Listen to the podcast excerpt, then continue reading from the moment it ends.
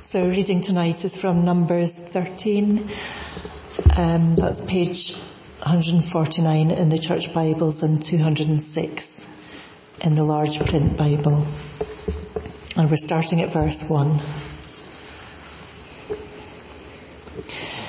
The Lord said to Moses, send some men to explore the land of Canaan, which I am giving to the Israelites.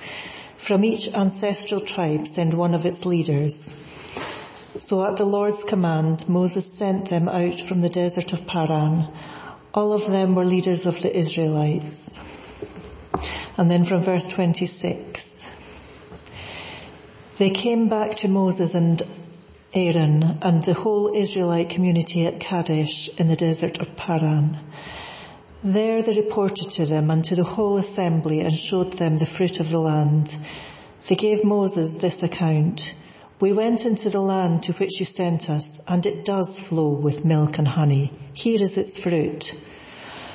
But the people who live there are powerful, and the cities are fortified and very large. We even saw descendants of Anak there. The Amalekites live in the Negev.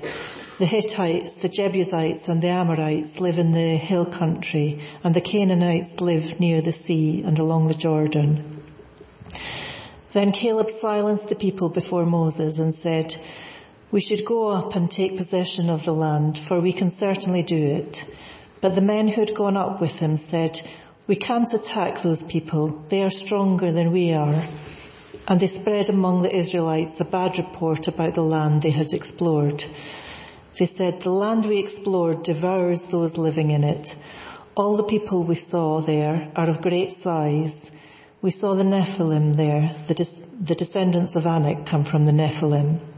We seemed like grasshoppers in our own eyes, and we looked the same to them.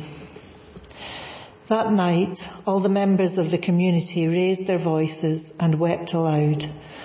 All the Israelites grumbled against Moses and Aaron, and the whole assembly said to them, if only we had died in Egypt, or in this wilderness, why is the Lord bringing us to this land only to let us fall by the sword?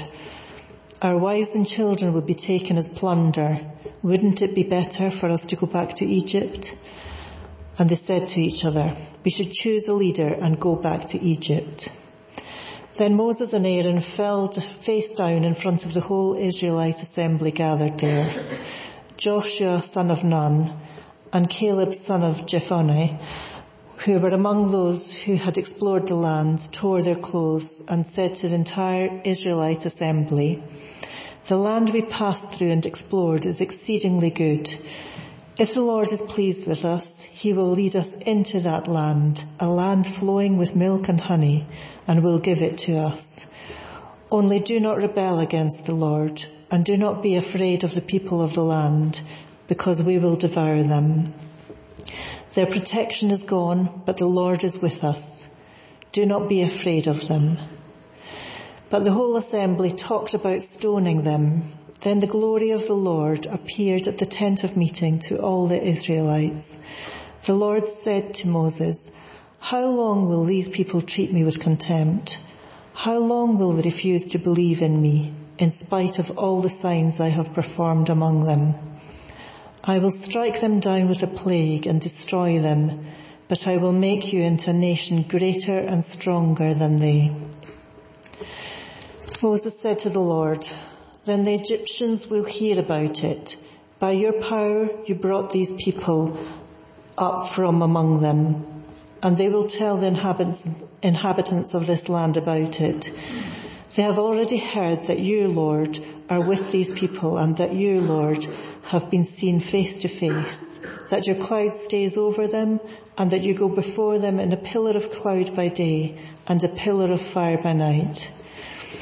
If you put all these people to death, leaving none alive, the nations who have heard this report about you will say, the Lord was not able to bring these people into the land he promised them an oath, so he slaughtered them in the wilderness. Now may the Lord's strength be displayed, just as you have declared. The Lord is slow to anger, abounding in love and forgiving sin and rebellion. Yet he does not leave the guilty unpunished. He He punishes the children for the sin of the parents to the third and fourth generation. In accordance with your great love, forgive the sin of these people, just as you have pardoned them from the time they left Egypt until now. Thanks very much, Yvonne. It was a long reading. Well done. Good to see you all tonight. Let's come to the Lord in prayer as we come to this passage together. Father God, we do come to you this evening as those who are by nature rebellious, those who find it hard to trust in you and all your goodness and your power, those who find it hard to follow your commands. And so we do pray this evening that uh, you would rebuke us as necessary, but also encourage us, Lord. Encourage us with your great mercy that you have shown towards us and encourage us with us with the power that you are able to change people's lives as you show mercy to them. So speak to us tonight, we pray. In Jesus' name. Amen.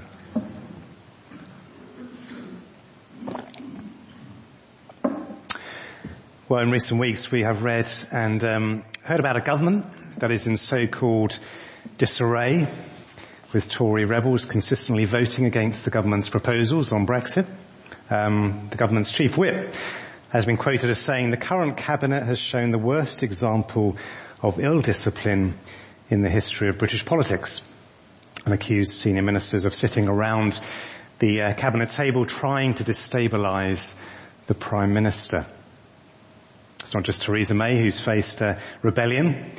Jeremy Corbyn has also been told to back a public vote or face mass revolt by his party. Well, rebellion against one's uh, political party is one thing, and we continue to pray that a way forward will be found.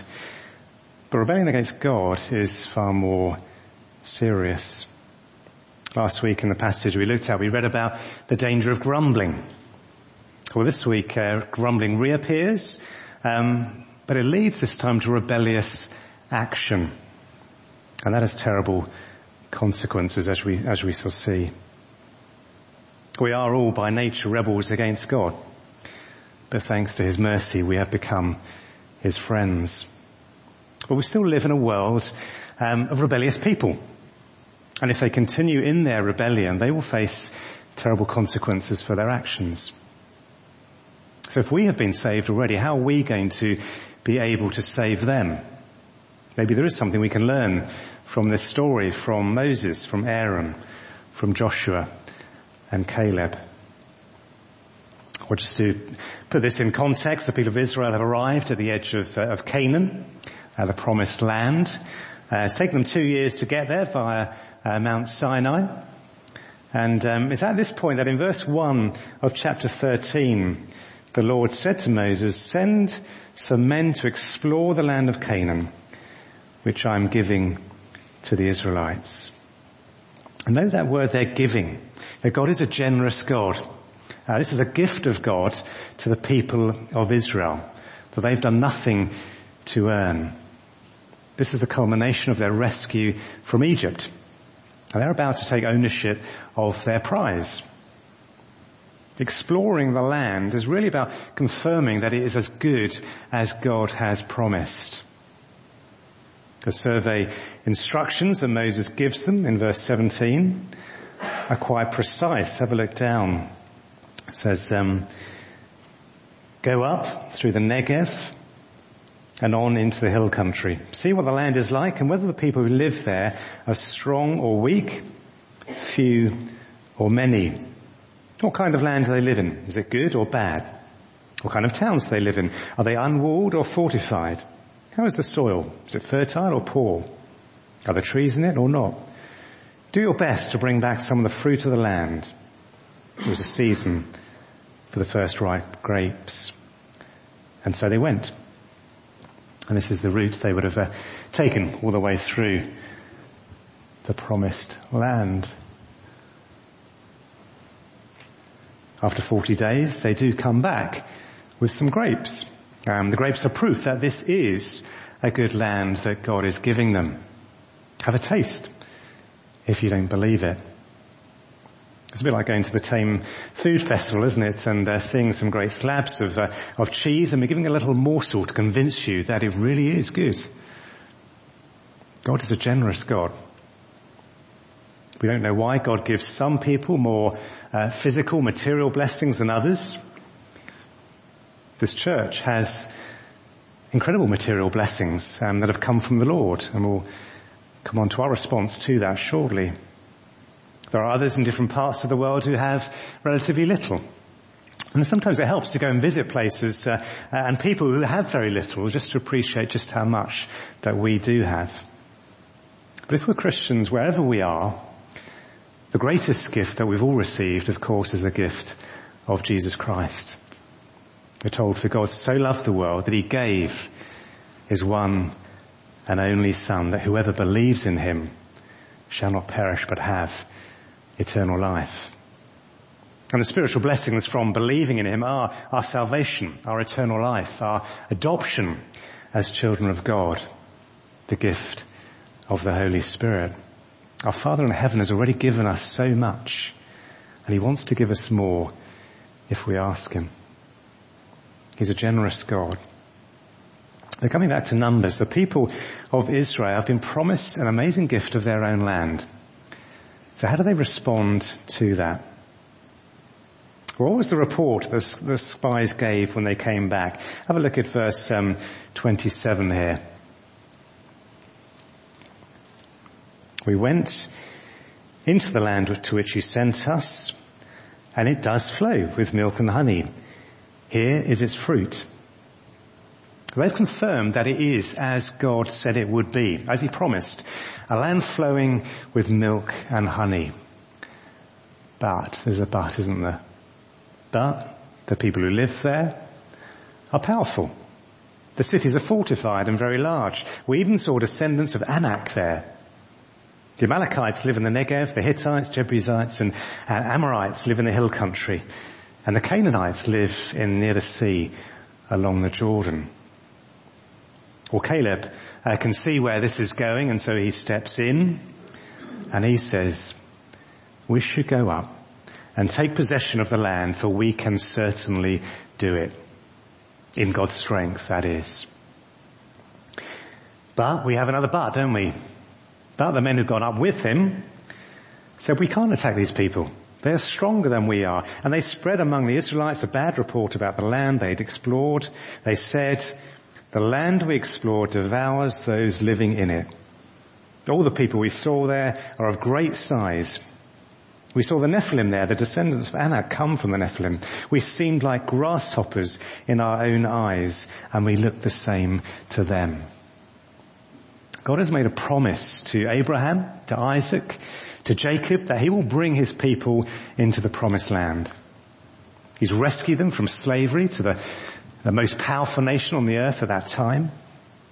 And in that process, he's made some incredible uh, signs. He's done some incredible miracles, or the plagues, or the death of the firstborn, even part of the sea to enable them to escape. Since then, he's provided them with food every day. And just as he's about to give them the promised land, they are afraid. Note in the report they say, we went into the land to which you sent us. It's almost resentful, isn't it? Um, normally the land is spoken of as the land which God promised to give them. But now it's become something negative. So why don't they trust God? Well, because they can see the human obstacles and they've become huge in their eyes and they don't believe God is able to keep his promises. And that is a form of rebellion against God. Rebellion is failing to trust in God's promises. How often do we become afraid of human obstacles? How often do we lose confidence in God's power and His promises? Whatever we do to respond to the way that God has blessed us with the growth in this church, there will be obstacles. If you, if you start a new service, um, you face obstacles. When you plant a church, you face obstacles. You may recall when we did the building project, we faced obstacles. But this building demonstrates God's great generosity towards us. It took a lot of faith and sacrifice to get this building completed.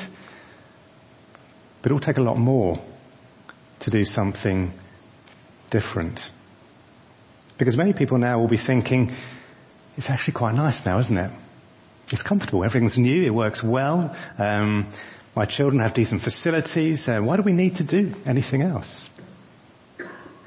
I'm sure we will all say we want the church to grow. But when it comes to I imagine there'll be lots of excuses for not making the necessary changes in order to continue to grow. Either because deep down we, we don't trust that God will bless the work or maybe we're just afraid of what we might lose. You may have heard the analogy of churches being described as cruise liners or lifeboats. Cruise liners are those that exist to give people on board pleasure. Lifeboats are those who exist to save those who are drowning all around them.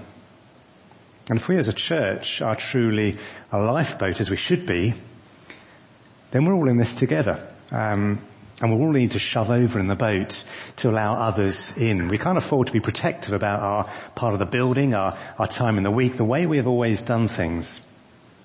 We need to go forward in God's strength and following His plans for us.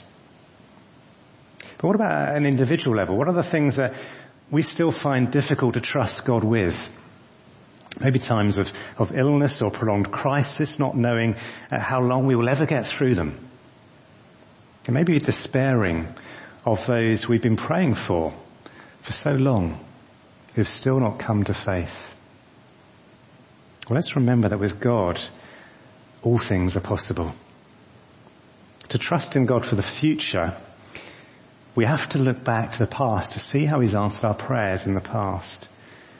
Because the moment we forget to give thanks for the God, the moment we forget to give thanks to God for the past, that'll be the moment we lose confidence in God for the future. The moment we start to look at just the human obstacles, then we will lose confidence in God's power. And if we're not careful, that can then lead to disobedience, as we see in the story. Because rebellion is also going against God's commands. Have a look at um, chapter 14, verse 1. That night, all the members of the community raised their voices and wept aloud. All the Israelites grumbled against Moses and Aaron, and the whole assembly said to them, if only we had died in Egypt, or in this wilderness, why is the Lord bringing us to this land only to let us fall by the sword? Our wives and children will be taken as plunder. Wouldn't it be better for us to go back to Egypt? We talked last week about grumbling, didn't we? Uh, the Israelites grumbling reveals a lack of trust in God's goodness and His promises.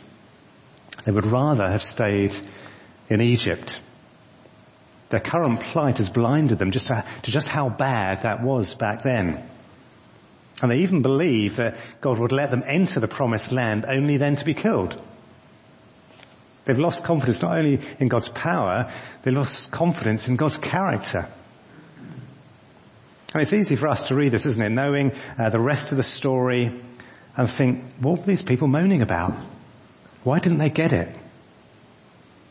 But grumbling moaning, criticizing others is probably one of the most commonplace sins in the church today. We do it without realizing it, don't we? We, we excuse it as the need to, to get it off my chest, um, or we turn it into a joke to somehow make it more acceptable. And it doesn't help that it's part of the, uh, the British culture to be cynical, to, to grumble. And as Nathan said last week, it should be, be the eighth deadly sin well, the tendency to grumble doesn't depend on how much or how little we have. It's often more commonplace amongst those who have a lot. Ultimately what grumbling displays is a lack of appreciation for what God has given us and for what He's done for us. It means that we don't really believe that God is a generous God. But what do we do if we find ourselves in that situation where uh, our relationship with God has become dry, we've lost a joy, we've lost a peace in our hearts? But what won't help is simply resolving to try harder not to grumble and trying harder to be joyful. We have to address the sinful attitude in our hearts, which will then lead to outward a change in our behavior. We first need to acknowledge our sin. We need to pray the same prayer as David in Psalm 51. This is what David prayed after he acknowledged his own sin. He said, create in me a pure heart, O God. Renew a steadfast spirit within me. Do not cast me from your presence or take your Holy Spirit from me. Restore to me the joy of your salvation and grant me a willing spirit to sustain me.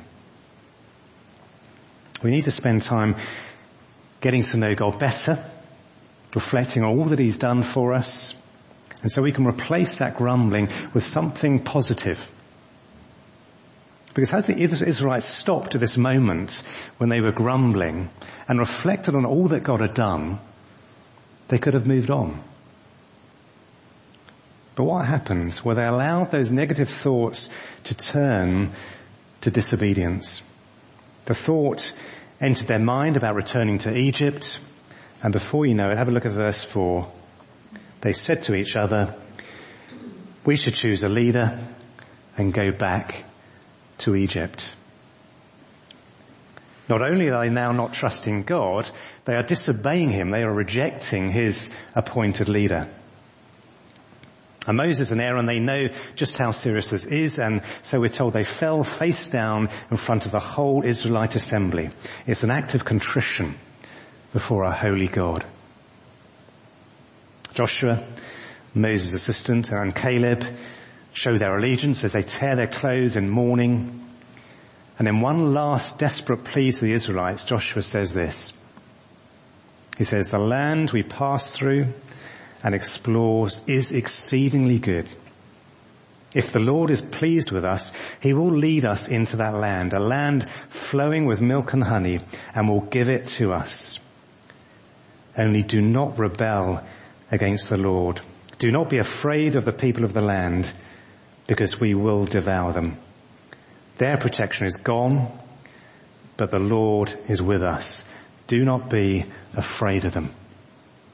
Doesn't matter how big they look. If the Lord is on our side, we will overcome them. Do not be afraid of them. Well, what happens? The whole assembly talked about stoning them. And so at this moment, God steps in. And we're told in verse 10, the glory of the Lord appeared at the tent of meeting to all the Israelites. And the Lord And the Lord, a look in verse 11, said to Moses, how long will these people treat me with contempt? How long will they refuse to believe in me? In spite of all the things I performed among them, I will strike them down with a plague and destroy them but I will make you into a nation greater and stronger than they.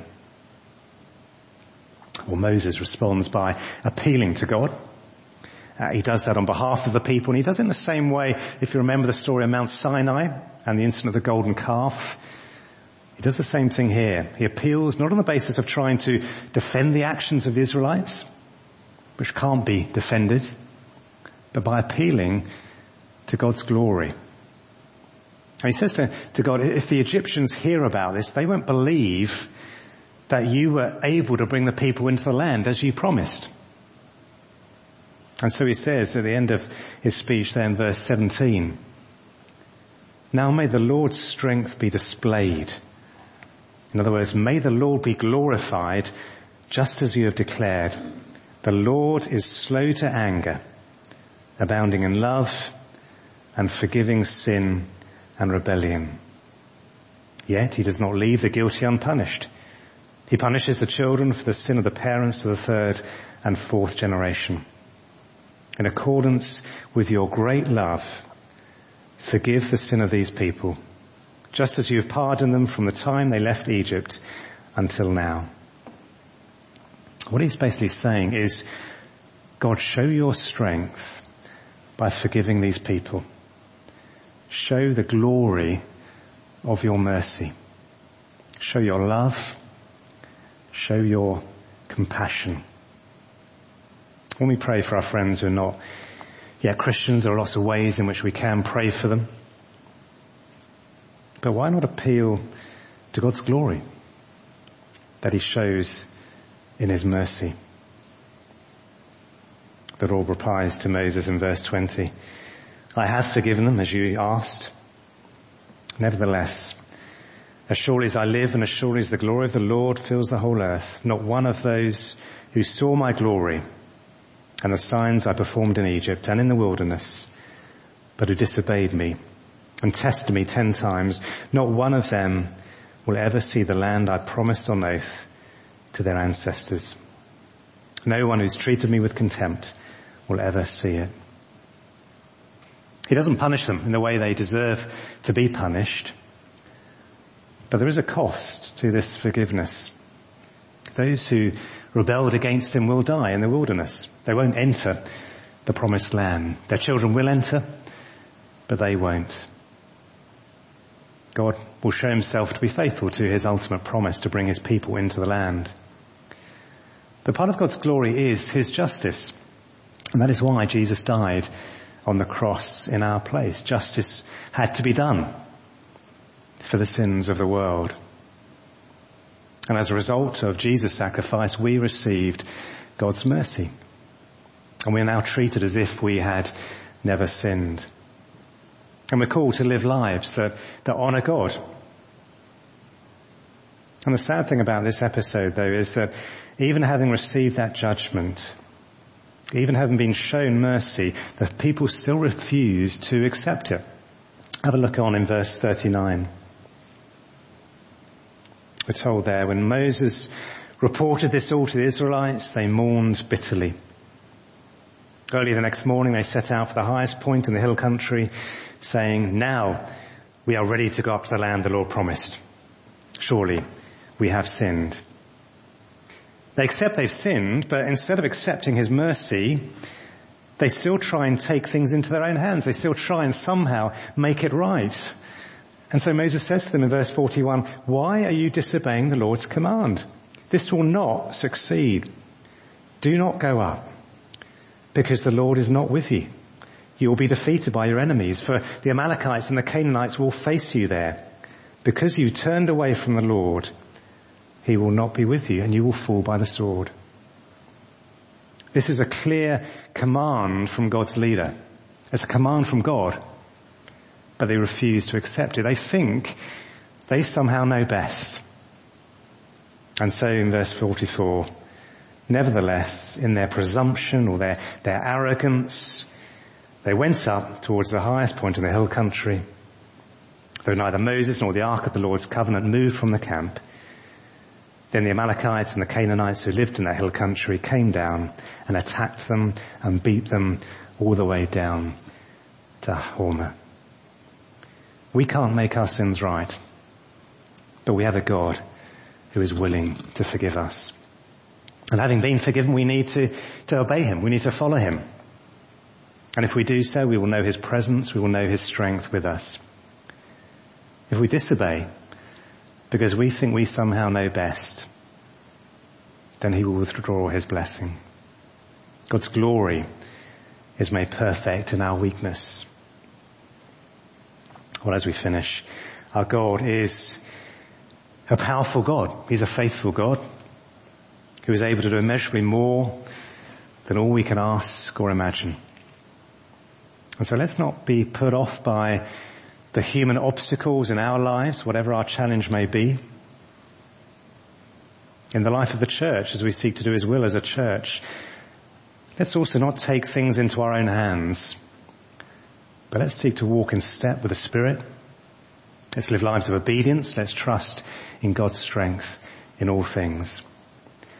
And let's pray that the Lord's strength and glory will be displayed in His mercy. Let's read those words again at the top then, verse 17. Now May the Lord's strength be displayed, just as you have, just as you have declared. The Lord is slow to anger, abounding in love, and forgiving sin and rebellion. Amen.